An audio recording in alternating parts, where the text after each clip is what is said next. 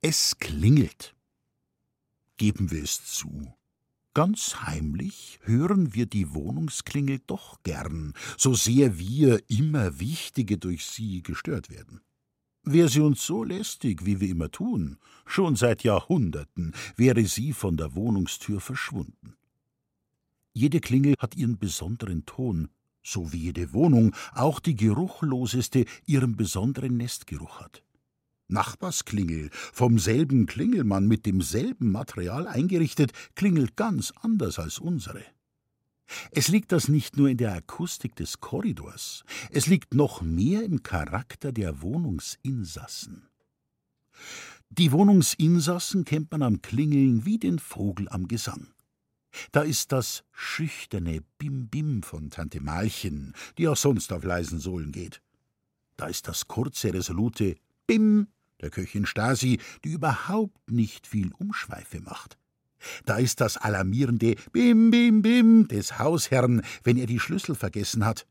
Das anständige, sachliche Bim, Bim, Bim, Bim der Hausfrau und das freche Bim, Bim, Bim, Bim, Bim des Sprösslings, wenn er hungrig von der Schule kommt. Diese Klingelei sagt uns nichts Neues. Sie beunruhigt nicht, spannt aber auch keine Erwartungen an, so wie wenn es plötzlich ganz fremd bimmelt. Alarmierend. Ah, wer kann es sein? Ein verschollener Erbonkel aus Amerika mit dem Millionentestament in der Handtasche? Ein schönes Mädchen aus der Fremde?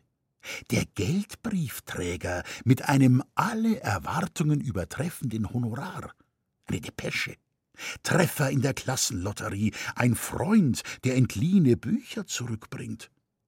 Wir wissen es ja schon im Hingehen zur Tür. Wir wollen es nur nicht wahrhaben. Draußen steht bestenfalls ein Herr, der uns um einen Beitrag für seine Weiterreise ersucht. Und doch ist die Klingel immer wieder wie ein Signal aus dem Reich der Träume, Erlebnisse, Abenteuer, Begebenheiten, Wunder und Wünsche. Unser Alltag ist, wie jeder bessere Dichter so schön sagt, grau. Gestehen wir's ein. Auch bei allem Beschäftigtsein ein bisschen langweilig.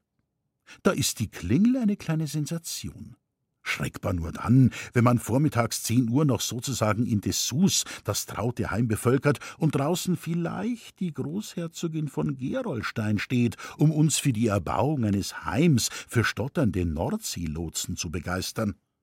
Ansonsten aber wirkt sich das Klingeln als einer der wenigen angenehmen Kindheitskomplexe aus. Aus der Kinderzeit her bedeutet Klingeln Besuch. Und Besuch etwas Mitgebrachtes. Und diese Zusammenhänge spüren wir natürlich als Erwachsene unbewusst heute noch.